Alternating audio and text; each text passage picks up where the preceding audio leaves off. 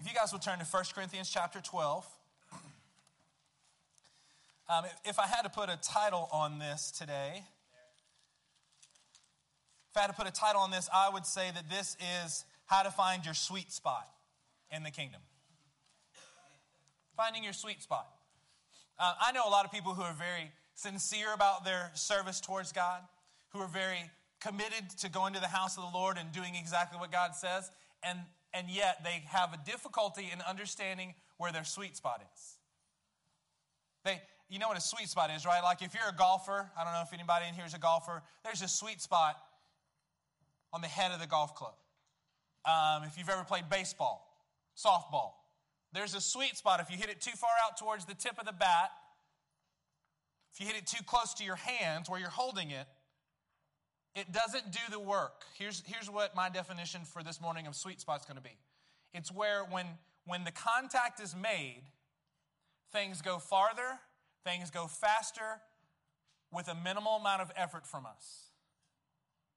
Okay? When I, when I, when I, when I, if I swing a baseball, if I swing a, a golf club, if I hit it right and I do it right, I maximize all of my effort and it transforms into actual effective work. Sometimes we can work very, very hard. This is a church who knows how to work very, very hard. You guys do more and work more and touch more in, in like five minutes on a Sunday than a lot of people. You know how to work hard. What I'm here today to say is, I want you to learn how to work in your sweet spot. Are you saying you don't want us to work as hard? Nope, that's not what I'm saying at all. I'm saying I want you to keep working as hard as you are and get more return on what you're doing. Does that make sense? The older I get, the more that I want to work smarter and not just harder. Right? When I was young, I'm, I'm here's, uh, if you don't know me, I'm very, uh, I'm just me. Here it is. Um, so I'm very open, very, I'll tell you a lot of things that I don't know, probably most, uh, maybe even I shouldn't, but here we go. So just get ready. Uh, when I was younger, I would look at something and go, I can pick that up. You know why? Because I'm big and strong. So I will pick that up and move it over here. And if there's another thing like that, you know what I'm going to do? I'm going to come over here and I'm going to pick that one up and I'm going to move it over here. I'm getting older. I'm going to go find me a cart now. And I'll pick those things up and put them on the cart and then wheel them over there. I'm still getting the same work done, right? But I'm starting to figure out where my strength is best used and where I'm just wasting energy. Okay? So we want to find our sweet spot in the kingdom. We want to find out exactly what God has called us to do. I don't want to do anything else. When I first got saved and when I was younger, I wanted to be a master of all things. now I'm like, Lord, if I can just get decent at one thing, I'd be really excited. you know? And it's kind of funny today because I'm doing the worship and the preaching. It's like I that's that was out of need. Because I'm completely good at this point in my life for coming and just being with you and just listening to you. Because I'm starting to figure out how to work and get the maximum return for what God has created me to do. Can you, can you just sense in what I'm saying there's some freedom there? There's some lightness to your soul. Hey guys, we're going to work hard. This is the kingdom. This isn't a country club. We're going to work. So we might as well enjoy it while we're doing it. We, we might as well get a great return for our labor so that we do not labor in vain, right? So take a look at First uh, Corinthians chapter 12. And we're going to spend a lot of time in First Corinthians 12. We'll kind of bounce around a little bit. Um, but we'll, we'll come back to this. Let's start in verse 1. Now, about the gifts of the Spirit, brothers and sisters, I do not want you to be ignorant. Or as my dad used to say, ignorant. Ignorant, right? Don't want you to be uninformed. Because there's a lot of people who are uninformed. We're not saying they're stupid. There's not a lack of intelligence. It's just, hey, I didn't get that memo. I didn't get that. My bad. I, I missed. Have you ever walked into a room like, I hate it when I, uh, like being underdressed. Like everybody's like, hey, this is a formal thing. Ooh. I walked in, they had asked me to do uh, opening blessing at a banquet one time. It was a, actually, it was a gala. I should have known because it was a gala that I should have dressed up more. But I had slacks on and like a sports coat, so I wasn't like a slouch. But I walked in and everybody was like, it was like a black tie. And I was like, oh, I was ignorant. I was uninformed. I hate that feeling. The Bible says, hey, we don't want you to feel that way. You know that when you were pagan, somehow or other, you were influenced and led astray to mute idols, things that were ineffective, right? Therefore, I want you to know that no one who is speaking by the Spirit of God says, Jesus be cursed, and no one can say, Jesus is Lord, except by the Holy Spirit. They can say it all they want, but there's no meaning behind it unless the Holy Spirit is quickening that. Verse 4 There are different kinds of gifts, but the same Spirit distributes them all. There are different kinds of service, but the same Lord. There are different kinds of working, but in all of them and in everyone, it is the same God at work. Let's take a look. At, let's go back at verse 4. Have you ever read that? I've read this passage a bunch. There are different kinds of gifts, but the same Spirit. And go on to the next one. There are different kinds of service, but the same Lord. And then the next one. There are different kinds of working. You know what I always read that as? Like it's all the same thing. Like a repetition of the same thought is the way that it always was coupled and grouped. I had one big glob of that in my brain. But really, what it says is there are different kinds of gifts, but the same Spirit that distributes them. There are different things that we can do. What you can do. Everybody say what? what? We can all have different kinds of the what that we can do. What can you do? Well, I don't know. What can you do? Bible says that there are different whats that can happen, but the same Spirit. Verse 5 says there are different kinds of service. There are gifts, but then there's a service. A service to me is the what that's combined with a who. Everybody say who. Service. Who are you serving? We had a prison team that went out this morning like they normally do, right? Powerful time in the prisons, making an impact. That is them taking a gift, maybe for learning how to teach or preach or, or outreach or whatever, whatever it is, the specific gift, and there's a who combined with it. They're having a service. We have a church service because we all get together so that we're operating in our gifts, but there's a who involved, but the same Lord. Verse 6 says there are different kinds of working. So if we've got a what and we've got a who, to me, the different kinds of working is the how. How? How are you going to do this? We could choose to do it a lot of ways, right? We could start off with preaching and do worship at the end. Could, there's a lot of hows, and a lot of people in a lot of different circles get caught up on the how. How are you doing that? How? How? Ooh, I don't like the way you do that. I think your service, song service, is too long. I think it's too short. I think blah, blah, blah, blah, blah. Different kinds of gifts, same spirit. Different kinds of service. Who is God calling you to reach? Maybe you're particularly gifted. Of course, we want to reach everybody. Yes. Sometimes we, we lose some of our effectiveness. We lose our sweet spot if we're just random. If we just go out there, maybe your gift, you're highly in, intelligent, you've been highly educated, and you can really talk to a group of engineers. Maybe you could, I mean, I'm not trying to narrow it down quite that much, but do you understand what I'm saying? Like, who, who do you seem to attract in your life? Who do you seem to get around and they just enjoy being around you? For me, I was a, a teacher and a principal for a long time. Guess what? Everywhere I'd go, you know who I'd find? I'd find teachers. And they would all kind of, I'd have a lot of friends who were teachers. After I got out of teaching, you know who I kept having friends with? Teachers. It's not the only group. I'm not going to limit what God's going to do, but I understand that there's a gift and there's a service. There's a what and there's a who. Why am I going to run from, the, from either one? And then there's different kinds of working, but the same God works all of them in all men. In other words, let God work some of this out. Don't stress yourself out about what somebody else is doing, or who they're doing it for, or how they're doing it. Right? We're not talking about someone who's in sin or not. We're talking about someone who's trying to find their sweet spot. How about you just encourage them? Let's pray for them. Let's give them a word of wisdom. Let's do something, but let's keep people moving forward in these things because it's different. We understand that it's different when we talk about things like this. We go, yep, different gifts, yep, different service, yep. But in real life, you know what we do? We make it difficult because we really, we either do this, and we're going to see scriptures of this here in just a second. We either put ourselves down that we can't do what someone else can do, or we exalt ourselves because they can't do what I can do. The human part of us, not your redeemed spirit part, of course. We're all much more mature than that. Of course we are. Just trying to be real here. Because I want you to find your sweet spot.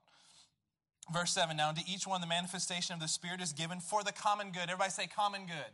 Common, common everyone. If you have a gift, it's to be used for the common good. We live in a day and a time where if you have a gift, what do people do? They monopolize on that gift and use it completely for themselves. Doesn't mean that God didn't give the gift. Just because somebody's misusing it. To each one, the manifestation, the manif- have you ever seen have you ever seen a child manifest?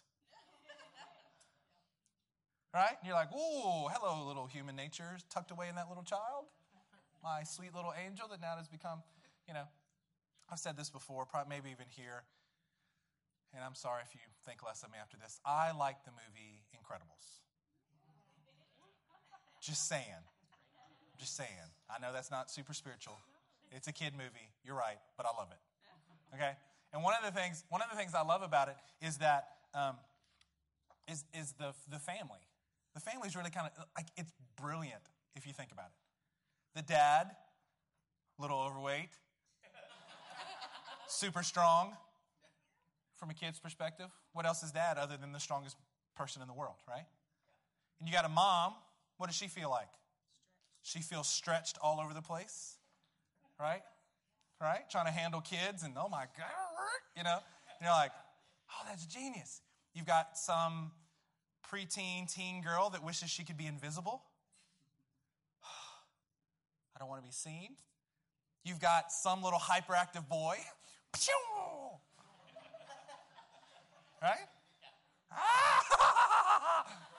Whoa. Simmer down. Just simmer down. And you've got this baby. And maybe you didn't catch it when you. Now, everybody's going to go Netflix. Like, yay! Uh, the baby does what? In the movie, the baby keeps changing. And sometimes it's this little angelic creature. And then in the movie, right, it turns in this lead weight. carried a baby for more than five minutes, sometimes you're like, oh my gosh, this little baby feels like they weigh 47 pounds. You know, right? Sometimes it turns into a ball of fire. Have you ever held a baby and you're like, oh, I'm sweating. What is, what is this going on? And then one of them, it throws a fit and it turns into this little demon kind of creature, pulling out the guy's hair, and you're like, oh, I've seen that. That's my life, you know. I just love. I just think it's. I think it's neat. But the manifestation of the Spirit in the movie, the baby manifested. right? The outward working of what's on the inside of the Spirit the Spirit, when it manifests, amazing things happen. Healings come. The word that was spoken over you when you were a child in the wrong kind of way that has bound you up to certain things, you're liberated. Those internal voices that keep you from actually moving forward and finding your sweet spot, when the manifestation is given, those things can fall away because it's for the common good. Let's keep reading. Verse 8 to, to one there is given through the Spirit, glad they clarify some of these things, through the Spirit, a message of wisdom. To another, a message of knowledge by means of the same Spirit. To another, faith by the same Spirit. To another, gifts of healing by that one Spirit. To another, miraculous powers. To another, prophecy. To another, distinguishing between spirits to another speaking in different kinds of tongues, and to still another the interpretation of tongues. All these are the work of one and the same Spirit. Same team, man. Same team. Right? If you ever played basketball, baseball, you got to figure out who's going to get the ball. You got to there's a process by which you can call other people off so you don't run into each other. Sometimes as Christians, we never develop the system to be able to call somebody off. No, I got it. Poof. Right? All these are the work of one and the same Spirit, and He distributes it. I love this. He distributes them to each one just as He determines. If you've ever had a jealous bone in your body for even a second, oh, man, I wish I could and then you fill in the blank. It's okay. We've all been there. You forgot this verse, though, because it's, it's God through His Spirit that has gifted you the way that you need to be gifted. Um, let me just take the pressure off. You don't have to be the whole body all by yourself. You don't have to function in all areas of the body all by yourself. That's not the way any of us are designed. Um, what is it? Is it Exodus 6 where he talks about, look, I'm going to call you out and I'll redeem you and I'll deliver you and all these things? And what does he say? I will make you my people. God doesn't turn to them and say, I will make you my person. He says, I will make you my people. It, the reason he used the example of a body is because it has many members, but it's one. Amen. It's many functioning pieces that it, when it works together, Judah's in the hospital because he has had an injury in one part of his body. Big old, strong, muscled up dude. Guess what? One injury. Now we're having to figure out how to fix one small area in his body. Right? It's, it's many members, but it's one. But it's many. You got to have, I think the last time I was here, maybe on a Wednesday night or something, we talked about the both and kind of principle of this thing. we're both one, and we're, and we're also many that have to function as one. But you can't lose the many. You got to remember the unity, but you can't lose the diversity. You've got to have it working in all these cases. And sometimes when I get my thinking out of order, I've leaned too much towards one versus the other. I've leaned too much towards the oneness, the unity of the body, and I forget about the beauty of the diversity. I, I've leaned so much towards diversity that I forget about the unity. Right? So let's keep going. Uh, 1 Corinthians chapter 12. Is this making sense? I hope it is. I'm a teacher. This is where we're going to kind of flow today. So, 1 Corinthians uh, 12 12. Just as the body is a unit, it has many parts the unity and the diversity, but all of its many parts form one body, so it is with Christ. Is it interesting to you that basically this whole chapter is about this one principle, right? There's a whole chapter in the Bible dedicated to telling you what your body what the body is all about. That's a lot of scripture for what we're talking about today. All at one place, all at one time. Must be that this is an important principle for us to get. And it must be, if we're not careful, we look at it like, yeah, I got it, body, yep, works together. Cool. Bing, bing, bing. And we don't allow the depth of the beauty of what God is saying to really get to us. We pass over it too quickly. Oh, I know how the body works. Hmm, I don't know. It's, pretty intricate. There's things that medical science, there's a reason that they call it practicing medicine, because sometimes they don't get it right.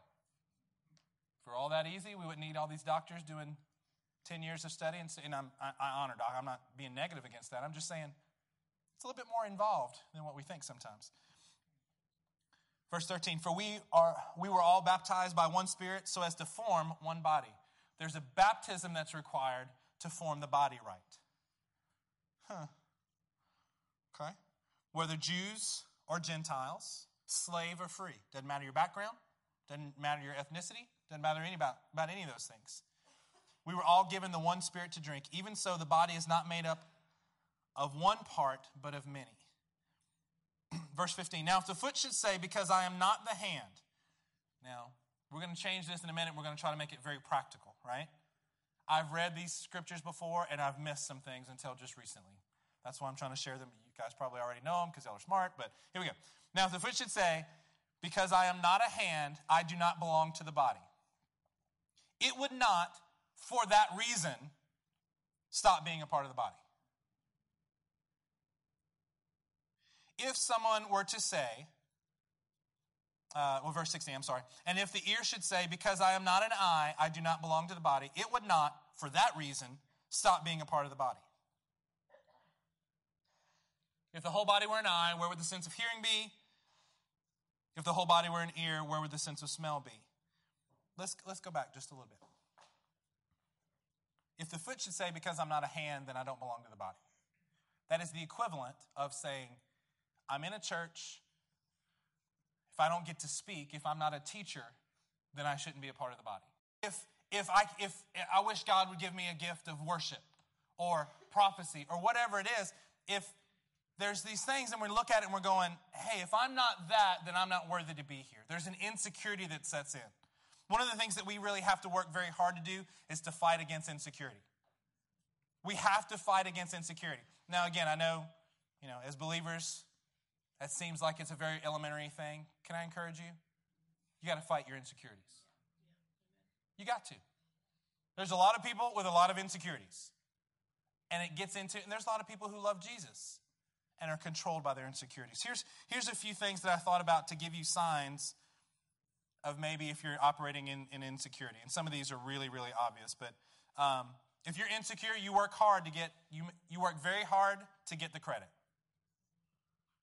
Something else goes on, you want to make sure that everyone knows, hey, I was there. Right? You work really, really hard to get the credit. If you're completely insecure, you work hard to get all of the good credit. Even if you didn't do it. Have y'all ever had that happen on the job? I've had that happen. Like I worked on this thing and I worked really hard and then I submitted it to them and they, it's almost like they went and erased my name off of it and used it as theirs. What? That ain't right. I, but I, uh. and you either blow up or you draw a line in the sand or you quit or you just mumble. Why? Because you're dealing with people with insecurities. What else? Uh, you also get really good at passing the blame. What's one of the trademarks of a person who's immature? Let's just say a child. I didn't do it. he did it. It was my sister. It was my brother. Right? They want to. You want to throw somebody under the bus. I call it the bus ministry. Because you will run somebody over with that bus, man, and then you back up. you know, you will throw somebody under the bus in a hurry if you're insecure. You know what, what, what secure people do? They'll take the blame, they'll take the wrong sometimes, even if it wasn't really theirs. So uh, I got to preach this Wednesday night at our church, and and there was literally so on one of the points they misspelled the word. I submitted it to the people. I mean, we have you know it's a big group. I emailed it to them. They worked on it. They got it put in, and I get to the last point of the message, and the word is misspelled. And I. And I look up on the screen and I was like, I think that word's misspelled. and they're like, it is. We thought you used to be a principal. and I was like, I, ah. I'm not the one that typed it in. I submitted it correctly. It was correct in my notes. Human error. It's just human error. It's no big deal. You know, wasn't it reverse spell check? You know, the spell check didn't put it on incorrectly. You know, so I'm sitting there and I was like, well, that's kind of funny. I could either throw some faceless, nameless person, you know, under the bus from, from the back, or just like, well, now I didn't I didn't admit to something that I didn't do, but I was like, you know what? I'll take that. I'll take that. Because I don't want to blame anybody in the back. Literally, like in front of, we're having this discussion with a whole room full of people. It's like, hey, look, I'm, I'm secure enough. I literally, I had somebody after was like, I thought you were a principal.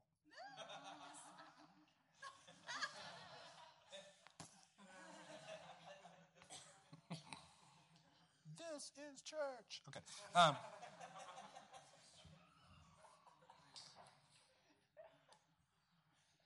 if the whole body were an eye, where would the sense of hearing, sense of hearing be? If the whole body were an ear, where would the sense of smell be? When you don't understand your sweet spot, you lose functionality in the Bible, uh, in the body. If you aren't doing what you're supposed to be doing, there's a lack of function that happens in the body. If you're an ear that's worried about being an eye and you're all caught up about having a different gift than what God has given you because maybe it's more popular or you value it more somehow in your head than what God has given you, which is not unusual, by the way, right? right. We always look at what we have and we, according to this, we're the foot and we look at the hand and say, ugh. Right? The Bible's saying that this is a type of a person right here. And we devalue what God has given us and, and we, we covet what someone else has. Verse 18, but in fact, God has placed the parts in the body, every one of them, just as He wanted them to be. You are here in this place just as He wanted you to be.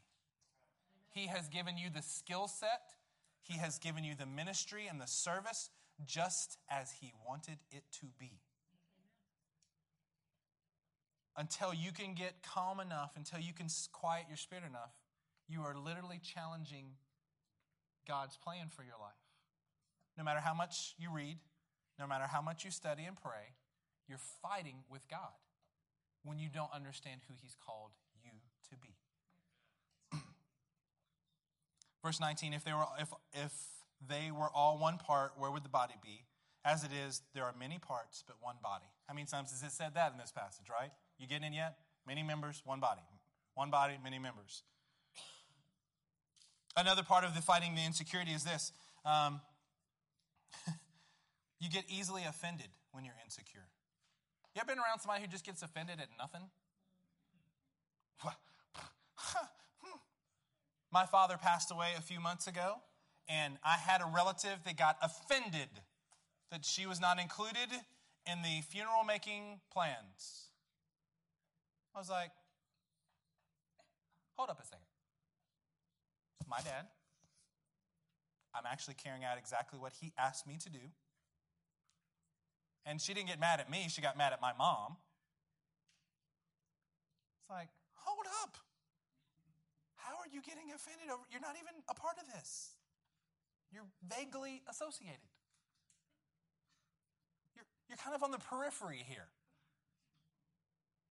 Sometimes we get on the periphery of a decision, and if we're not careful, if we're not secure in who we are, we think we should be in the middle of every decision that's trying to be made. We think somebody owes us to have our opinion given. Ah, that's not even right. It's not that we want our opinion given, it's we want our opinion taken. I want you to pay attention to my opinion. I want you to do I want you to hear me and do something about it. Well, I want you to do it the way that I think you ought to do it, right? it's more specifically. We got to fight insecurity. You can't be if you're and this is a this is not the type of church where you're going to last very long if you get offended, right? You're just not going to be able to stick around. All right? That's the way we like it. Um, Matthew chapter 13, verse 53 says this When Jesus had finished these parables, he moved on from there. Coming to his hometown, he began teaching the people in their synagogue, and they were amazed. Where did this man get this wisdom and these miraculous powers? They asked. Isn't this the carpenter's son? Isn't his mother's name Mary? And aren't his brothers James, Joseph, Simon, and Judas? Aren't all his sisters with us? Where did this man get all these things? And they took offense at him. They took offense at Jesus for being who he was. They allowed the commonality of knowing who his daddy was. I know your daddy. Your brother's right over there. We know your sisters. Aren't you the carpenter's boy? They allowed what they saw to place Jesus in a place of commonality. Just common. Every day. Right? And, and they took offense. When we, when we don't value who Jesus is, it's easy for us to get offended. And maybe you're mature enough that you don't say it out loud. But we walk around and kind of grumble and mumble and keep these offenses there. Proverbs chapter 19, verse 11 says this A person's wisdom yields patience. It is to his glory to overlook an offense. It is to your glory. Let me say this for this type of a church here. Someone should be able to try to offend you, and you have enough sense about you not to get offended. Um, my wife and I have been married for over 17 years. Yeah, I married way up, right? You know? We are to the point now, we were talking about this the other day. We will say it because it's encouraging. I have no questions in my heart whether my wife is for me or not. If I get offended at something my wife says to me, it really just reflects more about who I am at that moment than it does about her. I know she's on my team. She knows that I'm on her team. I have nothing but good for her. Even when I make a mistake, my heart is only to help my heart is only to bless. Don't be offended. Wow, I don't know what happened there. Another thing when we are insecure is we don't recover very quickly. get injured, you get hurt, you get tired. When we're insecure, we don't, you recover very slowly. That was actually part of the deal with Judah this week. Like, why isn't he healing faster? It was actually showing that there was a deeper problem that had not been resolved, and that's why he wasn't healing faster. Let me encourage you in the body of Christ, as believers, if we're in our sweet spot, if we're walking with maturity, we should be able to get over things fairly quickly. Whatever that would be. The smaller the thing, the quicker we should get over it. If you have to walk around your house for three or four days because you're still mad at your wife from something that happened earlier, you're probably not walking in maturity yet. Get over it. Move on. Get healed. Um,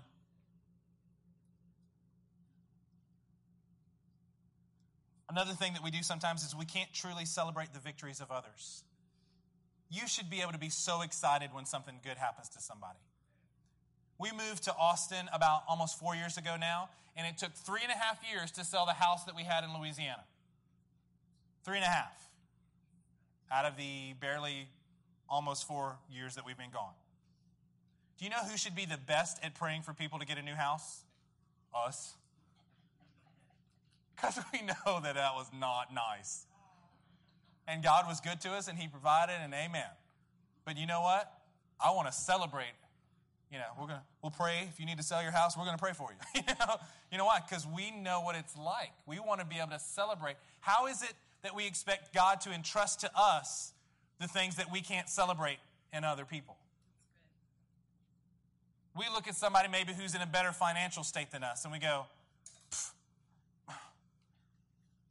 we get mad on the inside because we're not like them. How you want God to entrust you with more resources and you can't be happy for the people who have it? Well, that's silly.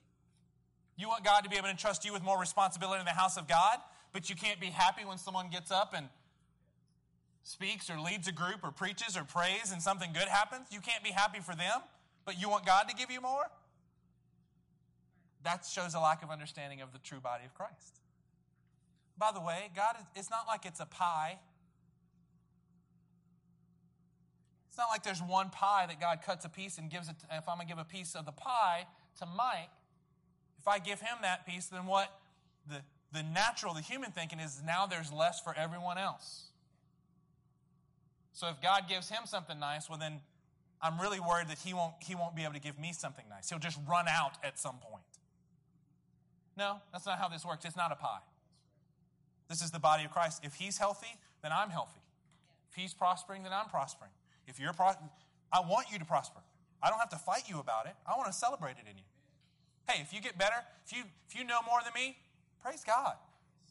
You're not my, I'm not you're on the same team. I'm not competing against you. Be anointed. Be godly. It's not like there's a limited supply and we're going to run out. Oh, wow, you know more scripture than I do. I guess I guess there's no more scripture to learn. Wait, what? What? Man, you had some discernment there. That was awesome. Guess there's less discernment for me to have? Why am I so offended at you? Just, man, I want you to do it. Be everything that God has called you to be. Don't hold back. Don't let somebody else hold you back. Find your sweet spot. Because if you're in your sweet spot, you're going to be making it look easy. Even if you're like, what, the little duck, you know, floating across the water, nice and smooth. What's going on underneath? Ah! Even if you're kicking. Even if you're kicking under the water, man, I like the fact that it looks smooth. I'm going to enjoy that it looks smooth. oh, God, help me. Just keep looking smooth, baby. It's all right. Come on. Paddle. Paddle for all you're worth. Right? God won't entrust to you that which you cannot celebrate in others. Another thing, so we've got to fight insecurity. We've got to eliminate comparison. You've got to eliminate comparing yourselves with other people. The foot says to the hand is being you being insecure. You're looking at some, what somebody else has and you don't think that you have. Uh, Galatians chapter 6, verse 4 says this Each one should test their own actions. Then he can take pride in himself without comparing him, himself to anyone else. Um, the thing that I've been thinking lately is just is this you got to stay in your lane. This comparison idea, just stay in your lane. Have you ever had someone like you're trying to do something And it's just, it's not even, it's not in their job description. It's not in their purview. It's none of their business. And they're trying to tell you how to handle your own business. Woo. I had my, in our house, uh, sometimes I'll have my four year old try to tell me where to turn when I'm driving. I get a twitch. I'm like, uh, I got it. I got this.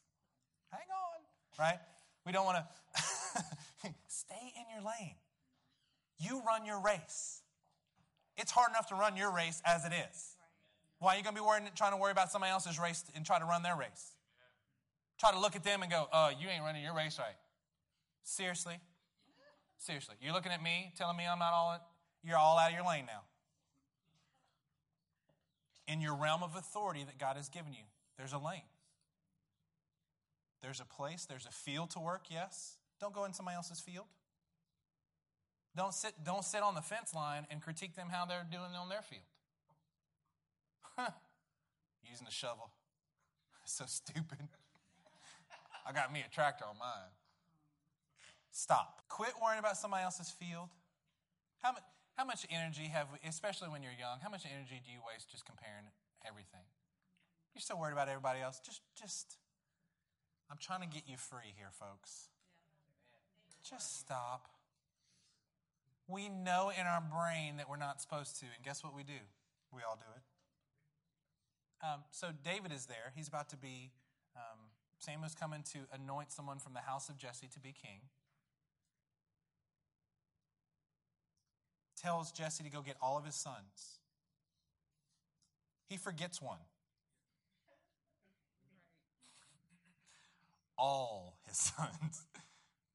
Goes all the way through all of them, right? What, what does the scripture say, though? It says that man looks at the out, out, outward appearance and God looks at the heart. Man looks at the outward appearance. Doesn't say he should, doesn't say he shouldn't. It just says God just like, that's how people work. We look at the outside.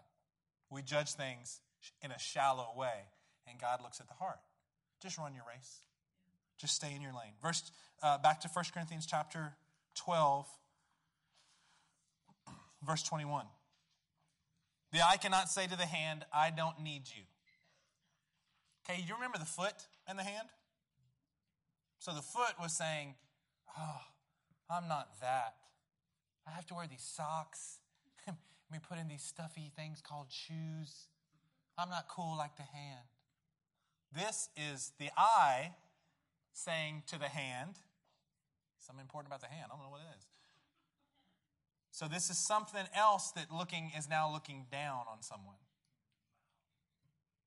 Never caught that the other day until just the other day. I was like, I've read it and I was in my and again in my brain this and the other one were the same thing.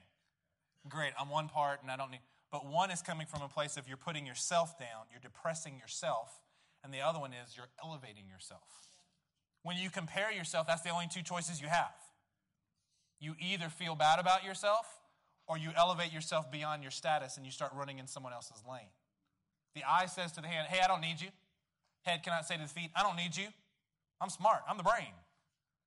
Yeah, bro, you ain't going nowhere, though. you be smart as you want. You ain't going nowhere, right? We appreciate what God is doing. The Bible also tells us in Romans chapter 14, and uh, let's just start in verse 4. It says this who are you to judge someone else's servant?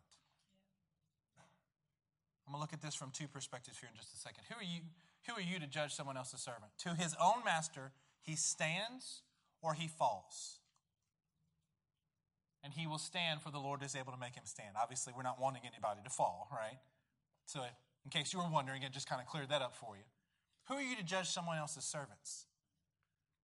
Either when you look at someone else and you start perceiving whether they should or shouldn't be, what, you start judging them for something that God has called them to do, or this, you start judging yourself. I'm someone else's servant. We start getting this, this judgmental attitude against our own progress. I tend to be my worst enemy. I tend to, to outthink myself and kind of put myself in knots where it makes it takes away the clarity. Who am I to judge someone else's servant? To my own master, I'm either going to stand or fall, and he wants to help me stand. He doesn't want me to fall. I don't need to compare myself with anyone else. Verse 5 One person considers one day more sacred than another, another considers every day alike. Each of them should be fully convinced in their own mind. Hmm. Whoever regards one day as special does so to the Lord. Whoever eats meat does so to the Lord, for they give thanks to God. And whoever abstains does so to the Lord and gives thanks to God. For none of us lives for ourselves alone, and none of us dies for ourselves alone. If we live, we live for the Lord. If we die, we die for the Lord. So whether we live or die, kind of summing it up for you, right? In case you missed that part, let me go ahead and say it again. So whether we live or die, we belong to the Lord. He is the master that has to approve of the servant. People get afraid that if you don't call out something sometimes, that it just won't happen. The best thing that we can do is just live exactly the way that God is calling us to live. Will we need to speak to people and correct sometimes? Of course you will. We're not against that. I'm not against that. What I'm saying is, let's do it in the sweet spot kind of way. I have, a, I'm part of a public school system um, there in the Austin area, and they asked me to come in, the principal of the school, and I get to come in and do monthly devotionals with the faculty. Um, I also have a kid, one kid, third grader, that I mentor. So I show up once a week, and I hang out with him at lunch, and um, he has started coming to the church that I, that I serve at. I never mentioned the first word about it. I never told him, hey, I'm a pastor on staff. Come on, get it together, kid. Little eight year old, you know, whatever. Like, I, I never said anything to him. We want to be able to go out and make a great impact witnessing. I'm just saying, when we're living the way we're supposed to, there's something savory about what we say. When you do add the words to being who you are, that's where you get some real effectiveness to your ministry. It's a reflection of who you are. I don't have to try to convince you of anything. I'm just going to be who I am, and I trust that God is going to use that to be effective in the world around me. Again, I want, I want to understand there's a balance to that. I'm not saying don't talk. There's, there's been a phrase that's been used a lot lately, um, or in the past couple years, something to the effect of um, I'll witness all, constantly and I'll use words when necessary. That sounds really neat. I'm not sure that that's completely scriptural, right? With our heart we believe, and with our mouth we confess. There's some, there's some part of this. I'm just trying to give you, there's a sweet spot to it. Have it be from who you are, not comparing yourself to anybody else, and I promise you, you'll be more effective on it. Um, back to 1 Corinthians so we can kind of finish this up. Uh, let's start in verse 22. 1 Corinthians 12, 22. It says this on the contrary, those parts of the body that seem to be weaker are indispensable. Everybody say indispensable. Those parts of the body that seem to be weaker are indispensable. And the parts that we think are less honorable, we treat with special honor. If you always have always viewed your, yourself as being less honorable in the kingdom, less special, less talented, less on the surface, right? The things that you see are technically the least parts of least important parts of your body. As a general rule. You can't see my brain, you can't see my heart. If you do, there's we've got a pretty significant problem going on, right? Those things that are internal. Sometimes in our culture we want to have we, we look at a very visual place and say that's the only place that God really values. I'm saying quite the opposite. If you're, if you're a muscle, if we're going to use this body example, if you're a muscle like a, a bicep or a tricep or, you know, quad, you've got, some of you have power to be able to lift heavy things. Well, then do that. Be a pillar. Be rock solid. Some of us are only small muscles that help in the process of getting someone to smile. If you try to operate by yourself, what is that? You just start twitching, right? You're like, whoa, that's weird. people who can make their eye, you know, flutter around or whatever, and you're like, that's strange, right? Why? Because it's one singular thing trying to operate in a, in a way that's out of alignment with what it naturally is, right? On the contrary, those parts of the body that seem to be weaker are indispensable. Verse 23 And the parts that we think are less honorable, we treat with special honor. And the parts that are unpresentable are treated with special modesty. While our presentable parts need no special treatment, our world system does it the opposite. Right? The presentable parts we give honor to, the less presentable parts, instead of treating with modesty and with honor, we dishonor. Why? Because we can't put you up on a stage. This is not a face for TV. Just saying. You know, if it's not that, then we, we try to dishonor it, and it's the opposite of the way that God's kingdom works. So there should be, um, verse 24, while our presentable parts need no special treatment, but God has put the body together, giving greater honor to the parts that lacked it. If you feel like you're a lacking part, I'm going to tell you that God has probably given you more honor.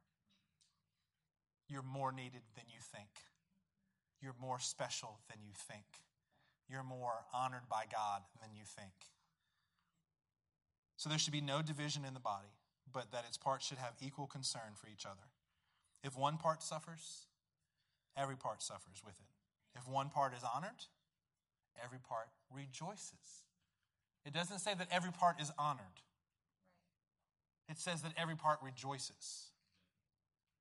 This is not about equality here. God is not an equal person. He's always fair and he's always right. He doesn't treat us equally, right? People do that. They try to teach their kids that equal is the best way to go. Equal is not the best way to go. You've been serving on your job for 40 years. You want somebody to get equal pay and equal responsibility to you? You know, we don't really want equality. What we want is righteousness. What we want is fairness. What we want is God to be at work in us. I don't need it to be equal. I'm not a kid. I can understand that somebody needs honor, and I don't have to have the I don't have a have to have a birthday present at your birthday party. if you do that, praise you know for the kids, I get it, right? That's the way we do it nowadays. We have somebody over for our child's birthday party, and what do we do? We give them presents to go home with. That's our culture. I'm not against it. My wife does it. It's okay. Relax. Relax. Right? All I'm saying is if one part suffers, what happens? We all should suffer. It's interesting that, that we all are a part of that. We should feel that. If one part is honored, we should all rejoice. Again, can I celebrate when something good happens to JJ? I better be able to. I better be able to. Can I, can I do that with John? Absolutely, man. I, I want, do it. I will rejoice with you. I will cheer you on. I will try to make sure that you get every ounce of energy and every ounce of strength out of you finding that sweet spot. Man, I love it. It's not taken away from me when you get honored. It's just God being good, right? Verse 27 Now you are the body of Christ, and each one of you is a part of it. You are the body of the Christ. Body of Christ. Who's the head? Jesus? Wasn't a trick question. Sorry. um, not sure. Now, you're the body of Christ, and each one of you is a part of it. And God has placed in the church, first of all, apostles, second, prophets, third, teachers, then miracles, gifts of healings, of helping, guidance, different kinds of tongues. Are all apostles? Are all prophets? Are all teachers? Do all work miracles? Do all have gifts of healing? Do all speak in tongues? Do all interpret? These are gifts specifically that it's talking about. We want to have everyone in this kind of a church, we want to have everybody be able to speak in tongues. We would love, we want to encourage prophecy done in the right manner. Bible says to the very next verse, now eagerly desire the greater gifts. You know what I think is interesting in that? I will show you the most excellent way. You know what's funny? If I'm a part of the body, if I'm a, if I'm a, a hand, I'm geared to be a certain way. I'm most specifically equipped to do a certain thing. Eagerly desire the greater gifts. The gifts what? The gifts that are for the common good, the gifts that will encourage people, the gifts that will cause other people to, to grow in their calling. Eagerly desire those things. Lord, I love it. If you have a desire to be able to prophesy, that's good. There's certain things that have to be done in order to make sure that we are keeping with, with, with order and decency and all kind of things. But that's good. Go, grow in that. Prophesy to your family. Start there. Look at the mirror, prophesy to yourself. you know, you know. Always good prophecies then. Lastly, here, the last part of how we find how we're um, finding our sweet spot is that we just have to be ridiculously obedient. We just really have to be ridiculously obedient. If He's called you to do something, just go do it. I know that sounds simple, right? No earth shattering thing there. So many people look at it and decide at some point that the cost is too great, that the obedience is just too much and they can't handle it. Um, First Samuel chapter 15, and then we'll close. First Samuel chapter 15.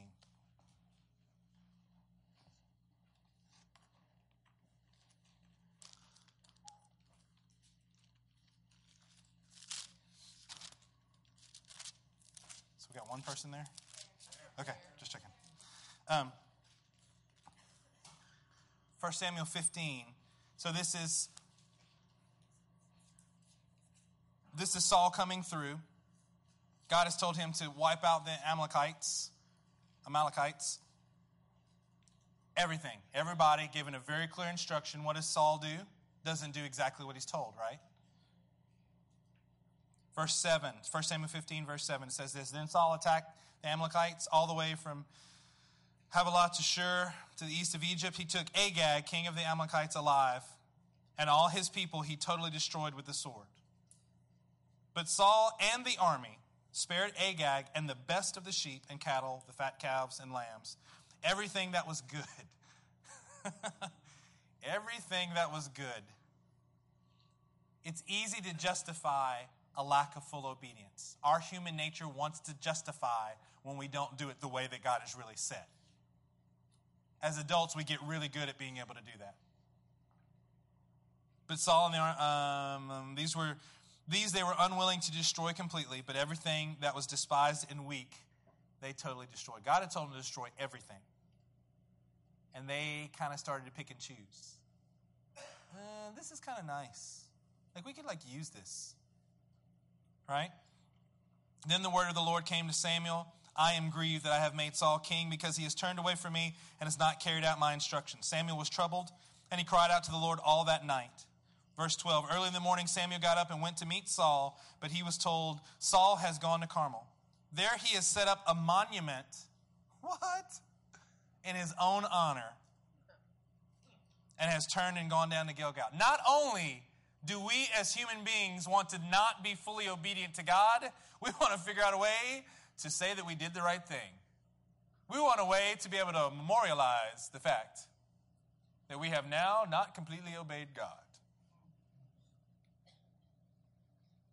Well, look, God has blessed me. I have a great job. No, God told you to move over here. You think that amount of money is going to, you're, you're building a monument. Hey, look at my house. Look at my car. You're building a monument to yourself and you're not being fully obedient to Him. When Samuel reached him, Saul said, The Lord bless you. I've carried out the Lord's instructions. I did what, did what I was supposed to. But Samuel said, What then is the bleating of sheep in my ears? What is the lowing of cattle that I hear? Saul answered, The soldiers, speaking of backing the bus up over someone, the soldiers brought them from the Amalekites. They spared the best of the sheep, right? All this language, right? They spared from the cattle to sacrifice to the Lord your God, but we totally destroyed the rest. The part that was obedient, he took credit for. The part that was disobedient, he made it about other people. That's human nature. Look what I did do that was right. Yeah, but let's focus on this other part. Verse 16 Stop, Samuel told, said to Saul. Let me tell you what the Lord said to me last night. Tell me, Saul replied. Samuel said, Although you were once small in your own eyes, did you not become the head of the tribes of Israel? The Lord anointed you king over Israel, and he sent you on a mission, saying, Go and completely destroy those wicked people, Amalekites. Make war on them until you have wiped them out. Why did you not obey the Lord? Why did you pounce on the plunder and do evil in the eyes of the Lord? But I did obey the Lord, Saul said. I went on the mission the Lord assigned me. I completely destroyed the Amalekites and brought back King Agag. I did what the Lord said, and I didn't do what the Lord said. The soldiers took sheep and cattle, again with the soldiers, uh, from the plunder, the best of what was devoted to God, in order to sacrifice them to the Lord your God at Gilgal. But Samuel replied, Does the Lord delight in burnt offerings and sacrifices as much as in obeying the voice of the Lord? Yeah. Here's what we're in. To obey is better than sacrifice, and to heed is better than the fat of rams. I am the type of person who believes, truthfully, my own nature is I believe that sacrifice is better than obedience. That's how I'm wired. That is not correct, in case you didn't catch that part. I usually think that the sacrifice is more important than obedience. Nope. Obedience is better than sacrifice. I want to go out on the water if God is calling me, but the whole point is, is He's got to call me out there and I'll go do it. Sometimes we put these things in reverse order. We get excited about all these other acts of faith, and we think that if we duplicate them, we get the same honor and reward. No, what brings the honor and the reward is just simple obedience to what God is doing. It's simple, but it requires us being all out for Him. I just want to encourage you guys today, just, in, just as we close, um, simple things, right? Don't be insecure. Quit comparing yourselves to other people. Be ridiculously obedient. That's how you can help find your sweet spot. We need more people operating in their sweet spot. This church needs more people, more of you to operate in your sweet spot. For some of you, you need to quit looking at someone else and thinking that you don't have what they have, so therefore you shouldn't be a part of this. For some of you, you should quit looking at people and going, You don't have what I have, you're disqualified. Be who you're called to be. There's an effectiveness, a fervency that comes there that's better than anything else. Uh, don't worry about the timing of things either. Don't worry about the timing. I think I should be promoted. I think I should be doing this. I think I ought to get here. I think this needs to happen. I am ready. I'm ready for it. Can I just encourage you when you're ready and when the thing is ready? God, there's nothing on this planet that can stop you from getting where you need to go. Just like there's not a, there's not a pie issue where if somebody else gets something good, that I have to get less. That's not the case. Neither, neither is it the case that you are losing and wasting time. Seriously? You serve the God is not bound by time. We're like, I got to get on this thing. I'm X number of years old. Don't worry about the timing. Worry about serving in your sweet spot. Let Him take care of the timing. You can be, you can be an overnight success in the kingdom. Which means what? Means you're on the backside of the desert somewhere taking care of sheep for 40 years, and then you're the king of everything. Then you'll be the ruler of everything. Overnight success. David became king when? Not only when he was crowned, he became king when he was worshiping God in complete isolation. When he was serving and only taking care of sheep and no one else saw him, and even his own father forgot to bring him in, when the prophet had come to town, that's when he became king. That's when he developed the heart that was just like God's heart. Don't despise the day of small beginnings. I just want to encourage you guys in that. I just feel like there's some folks that are waiting on things. I don't know. I don't know enough stories. I just kind of float in and float out here. I don't know any specific thing. I'm just saying, don't worry about the timing. You can't control that anyway. That's ineffective work. That's swinging and hitting the bat, hitting the ball way out on the end. Even if you do get contact, you either cause some shock waves into what you're holding on to, but it won't drive it with power. You won't come out launched with power if you're messing with things like that. Let God take care of that. Just serve in your sweet spot.